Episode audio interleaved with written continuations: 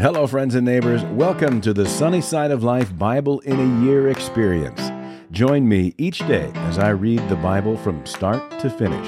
I'm reading from the Life Application Study Bible, New Living Translation, published by Tyndale House Publishers. I pray this daily reading will bless you as much as it does me. So let's get started. February 2nd, Leviticus chapters 10 through 12. Aaron's sons Nadab and Abihu put coals of fire in their incense burners and sprinkled incense over them. In this way they disobeyed the Lord by burning before him the wrong kind of fire, different than he had commanded.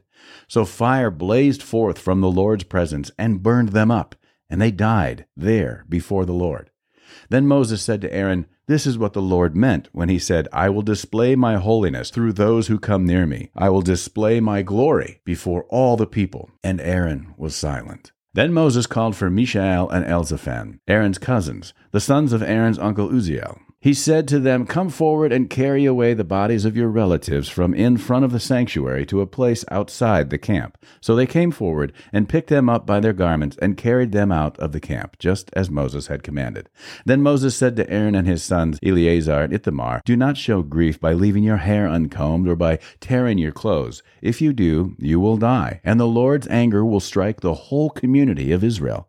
However, the rest of the Israelites, your relatives, may mourn because of the Lord's fiery destruction of Nadab and Abihu. But you must not leave the entrance of the tabernacle, or you will die, for you have been anointed with the Lord's anointing oil. So they did as Moses commanded. Then the Lord said to Aaron, You and your descendants must never drink wine or any other alcoholic drink before going into the tabernacle.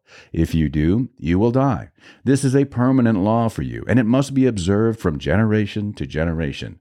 You must distinguish between what is sacred and what is common, between what is ceremonially unclean and what is clean, and you must teach the Israelites all the decrees that the Lord has given them through Moses.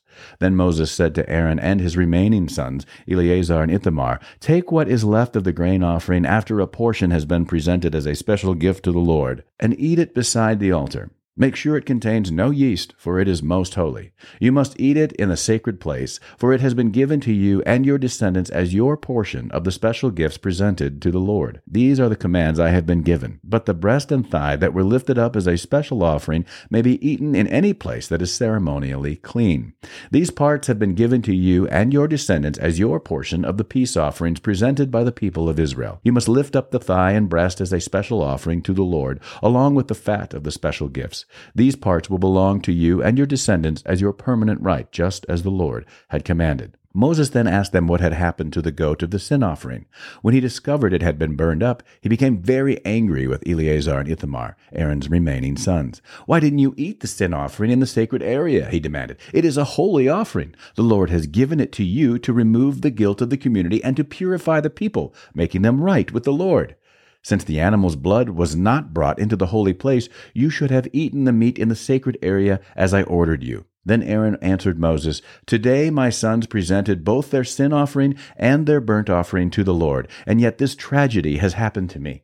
If I had eaten the people's sin offering on such a tragic day as this, would the Lord have been pleased? And when Moses heard this, he was satisfied. Then the Lord said to Moses and Aaron, Give the following instructions to the people of Israel. Of all the land animals, these are the ones you may use for food. You may eat any animal that has completely split hooves and chews the cud. You may not, however, eat the following animals that have split hooves or that chew the cud, but not both. The camel chews the cud, but does not have split hooves, so it is ceremonially unclean for you. The hyrax chews the cud but does not have split hooves, so it is unclean. The hare chews the cud but does not have split hooves, so it is unclean. The pig has evenly split hooves but does not chew the cud, so it is unclean. You may not eat the meat of these animals or even touch their carcasses. They are ceremonially unclean for you. Of all the marine animals, these are the ones you may use for food. You may eat anything from the water if it has both fins and scales, whether taken from salt water or from streams. But you must never eat animals from the sea or from rivers that do not have both fins and scales. They are detestable to you. This applies both to little creatures that live in shallow water and to all creatures that live in deep water.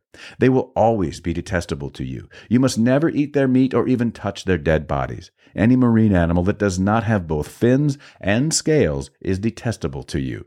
These are the birds that are detestable to you. You must never eat them. The griffin vulture, the bearded vulture, the black vulture, the kite, falcons of all kinds, ravens of all kinds, the eagle owl, the short eared owl, the seagull, hawks of all kinds, the little owl, the cormorant, the great owl, the barn owl, the desert owl, the Egyptian vulture, the stork, herons of all kinds, the hoopoe, and the bat. You must not eat winged insects that walk along the ground. They are detestable to you. You may, however, eat winged insects that walk along the ground and have jointed legs so they can jump.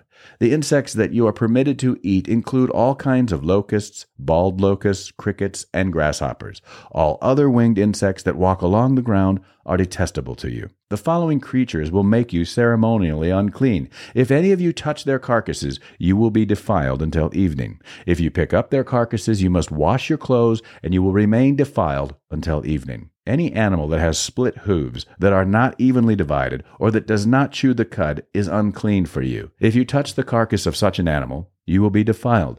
Of the animals that walk on all fours, those that have paws are unclean. If you touch the carcass of such an animal, you will be defiled until evening. If you pick up its carcass, you must wash your clothes, and you will remain defiled until evening. These animals are unclean for you. Of the small animals that scurry along the ground, these are unclean for you the mole rat, the rat, large lizards of all kinds, the gecko, the monitor lizard, the common lizard, the sand lizard, and the chameleon. All these small animals are unclean for you. If any of you touch the dead body of such an animal, you will be defiled until evening. If such an animal dies and falls on something, that object will be unclean. This is true whether the object is made of wood, cloth, leather, or burlap. Whatever its use, you must dip it in water, and it will remain defiled until evening. After that, it will be ceremonially clean and may be used again. If such an animal falls into a clay pot, everything in the pot will be defiled, and the pot must be smashed. If the water from such a container spills on any food, the food will be defiled, and any beverage in such a container will be defiled. Any object on which the carcass of such an animal falls will be defiled. If it is an oven or a hearth, it must be destroyed, for it is defiled, and you must treat it accordingly.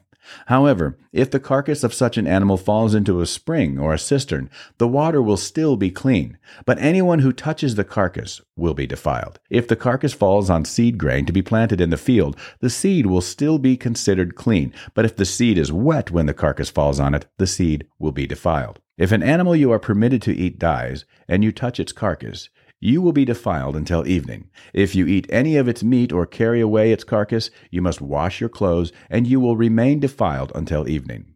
All small animals that scurry along the ground are detestable, and you must never eat them. This includes all animals that slither along on their bellies, as well as those with four legs and those with many feet.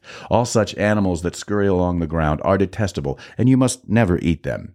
Do not defile yourselves by touching them. You must not make yourselves ceremonially unclean because of them. For I am the Lord your God. You must consecrate yourselves and be holy, because I am holy. So do not defile yourselves with any of these small animals that scurry along the ground. For I, the Lord, am the one who brought you up from the land of Egypt, that I might be your God. Therefore you must be holy, because I am holy. These are the instructions regarding land animals, birds, marine creatures, and animals that scurry along the ground. By these instructions you will know what is unclean and clean, and which animals may be eaten and which may not be eaten.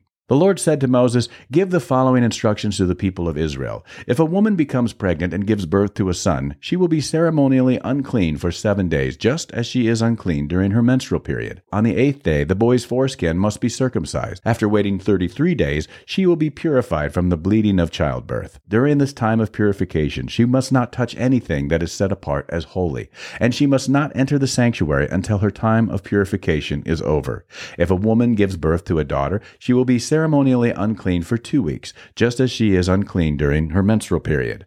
After waiting 66 days, she will be purified from the bleeding of childbirth. When the time of purification is completed for either a son or a daughter, the woman must bring a one year old lamb for a burnt offering and a young pigeon or turtle dove for a purification offering. She must bring her offerings to the priest at the entrance of the tabernacle. The priest will then present them to the Lord to purify her. Then she will be ceremonially clean again after her bleeding at childbirth. These are the instructions for a woman after the birth of a son or a daughter. If a woman cannot afford to bring a lamb, she must bring two turtle doves or two young pigeons. One will be for the burnt offering, and the other for the purification offering. The priest will sacrifice them to purify her, and she will be ceremonially clean.